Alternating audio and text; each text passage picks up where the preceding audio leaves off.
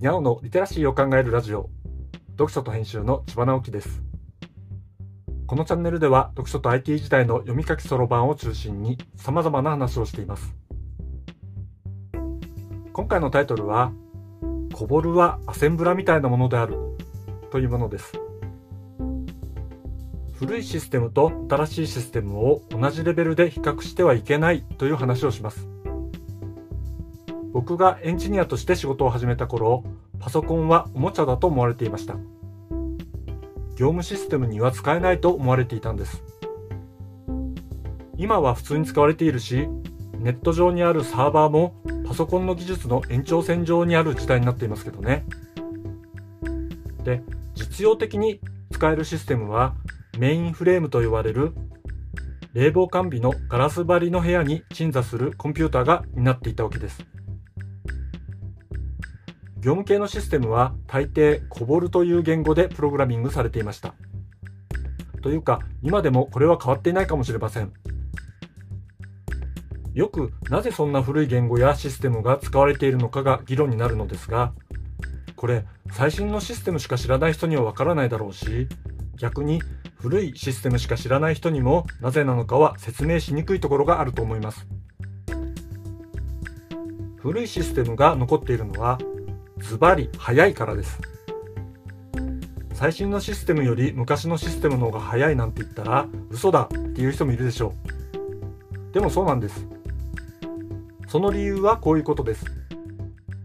コボルはマシン語に近いんです。コボルはコンパイル、リンク オーエル とほぼマシン語になり、それが実行されることになります。ほぼマシン語というのは動かすコンピューターがほぼそのまま実行できるという意味です。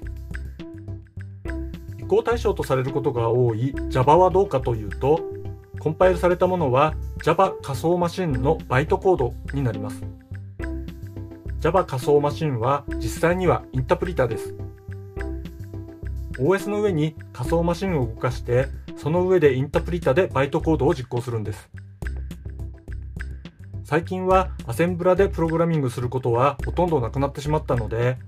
マシン語になったコードとインタプリタ上で実行されるコードのスピードの違いを体感することが難しいんですが、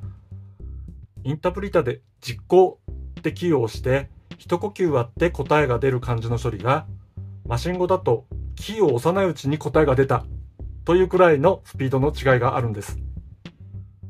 あくまで体感ですけどね。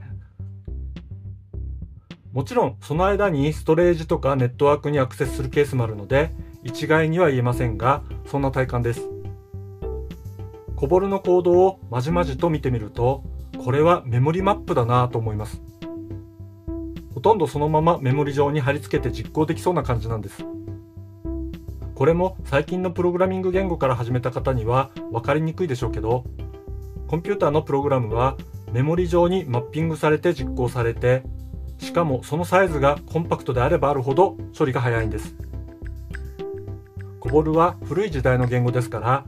最初からメモリにコンパクトに載せることを考えてプログラミングするようにできているんですね。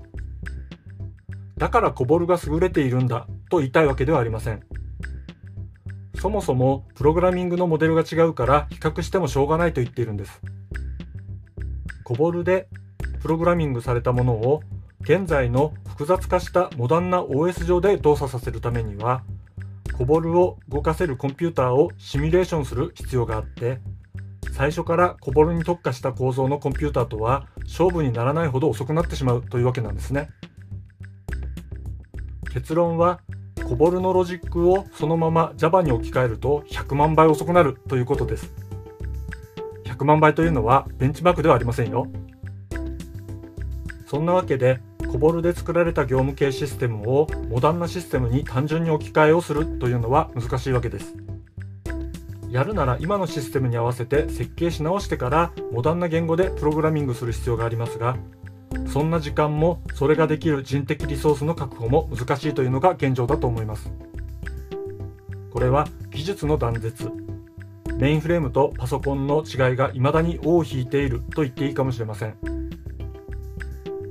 どっちも同じコンピューターだろ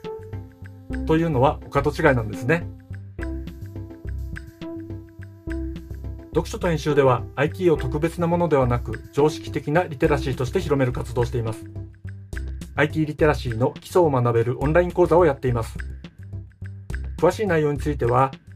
概要欄のリンクから、または読書と編集と検索して猫がトップページに出てくるホームページをご覧ください。この配信の書き起こしをノートで連載しています。概要欄にリンクがありますのでフォローいただけると嬉しいです。今日もワクワクする日でありますように。千葉直樹でした。ではまた。